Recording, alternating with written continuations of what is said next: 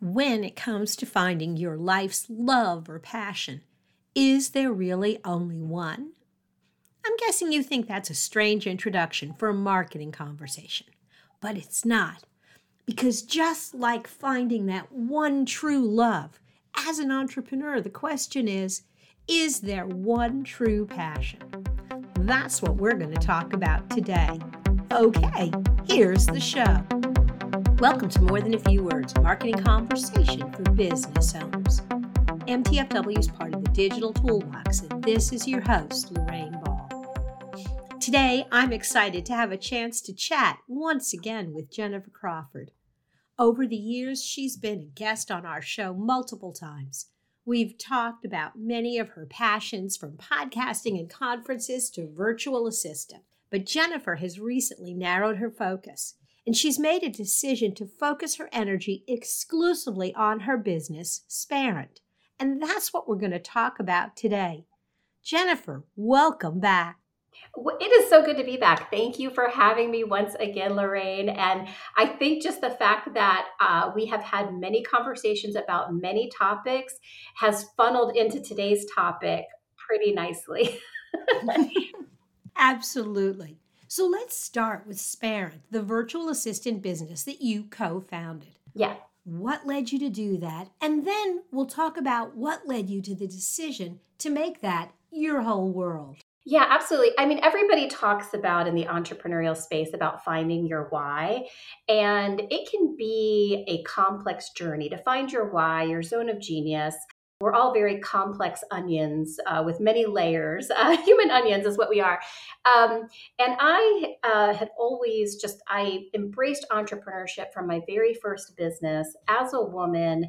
You know, that is where I found not only financial independence but confidence i also found a way to sort of circumvent sexism by you know being my own boss and i've always just had such a strong passion for it at Sparent, we work with women founders, business owners, CEOs, and, and we're essentially helping them grow and scale their businesses by taking the day-to-day operations off their plate. So it it has really answered my why. I get to work with amazing, talented, intelligent, driven women every day who are accomplishing so much through their through their businesses and I get to help them in, in every day. And so it it answers that why and brings me just immense joy every day in this business. So I, I think that answers your question. And that is definitely Cliff Notes version, but I think I think you'll get it. that absolutely covers the first question of why you do what you do.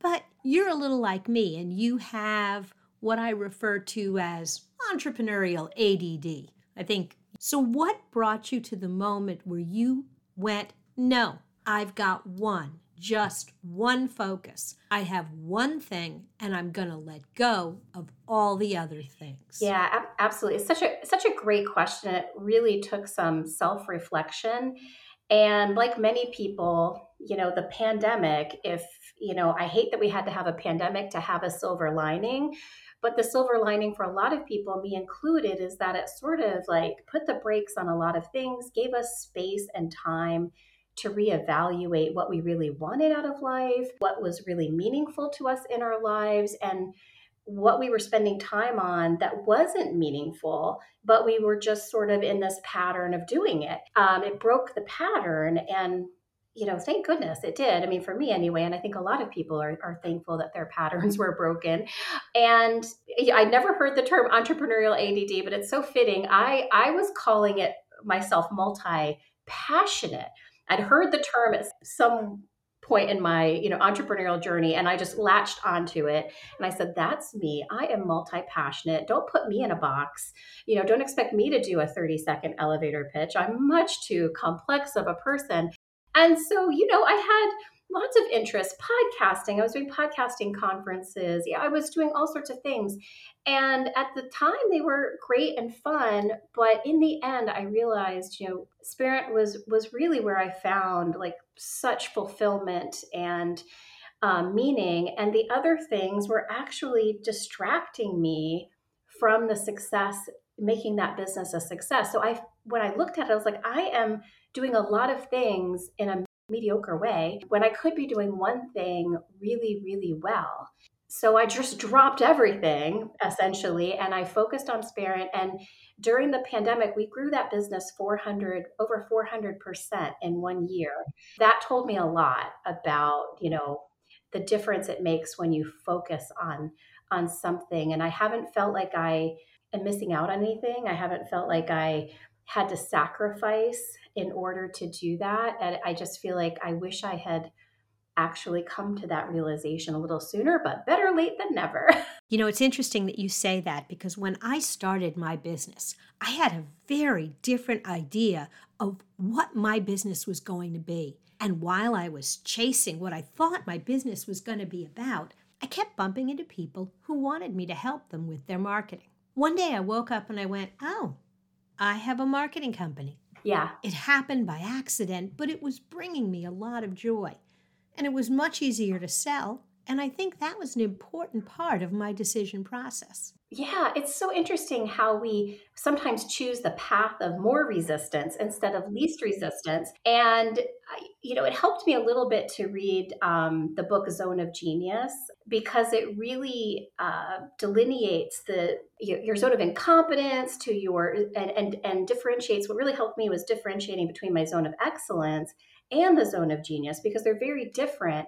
But as an entrepreneur, um, I felt like I was spending more time in my zone of excellence, which is you know the things that you're trained to do, you're experienced, you can t- you know.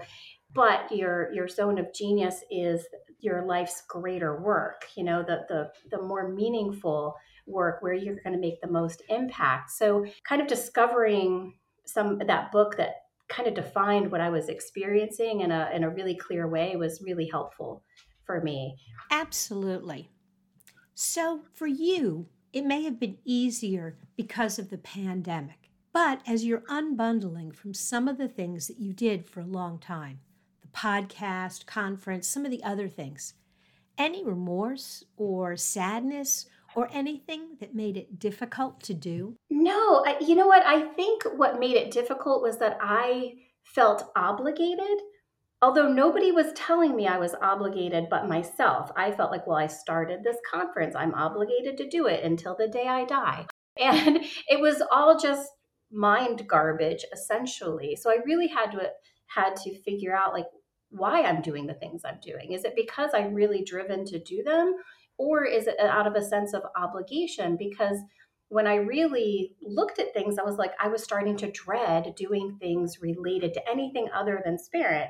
It was a chore. It was, I was procrastinating. I was not finding any sort of joy from um, those other things. And so I really you know, the pandemic helped a lot because it put the brakes on before I would have put the brakes on and opened my eyes to, uh, you know, what was possible that I didn't have to feel obligated to the things that I'd started or had shown interest in just because I had started them one day. I didn't have to keep going.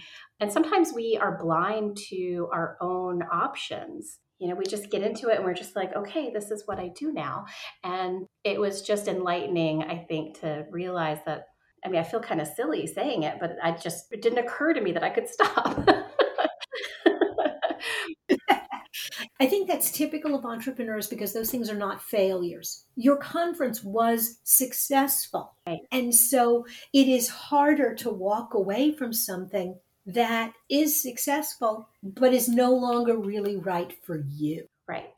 Yeah, and I don't regret doing the conference. I learned so much. I mean, I I definitely added to um, my business acumen through my experience with that event. But but yeah, it was time for it to be over.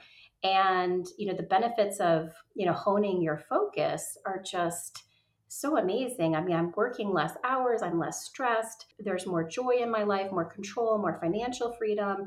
Not all about the money, but it's a lot about the money. I mean, it is. I mean, because that is what, you know, gives us a lot of that time and and financial freedom is just, you know, bringing in more revenue. And it's amazing how much more revenue you can bring in when you're just focused on one thing that you Absolutely. Well, Jennifer, I, I could chat forever. We're just going to have to have you back again sometime. I would love that. But this was a fabulous conversation. Thank you so much. Thank you, Lorraine. I, I love your podcast, both being on it, but especially listening to it. Thank you. That's very sweet. And I am going to encourage everybody if you are curious, if you want to learn more about what Jennifer Crawford is dedicating her life to, if you are thinking that your business needs an extra hand, then you really need to check out Sparent.co to learn more about the mother of all virtual agencies. Jennifer, thanks again. Thank you. And if you're looking for resources for your business, check out digitaltoolbox.club. Training programs, white papers, worksheets, everything you need to start and grow your business. This has been another episode of More Than a Few Words. Thanks for listening.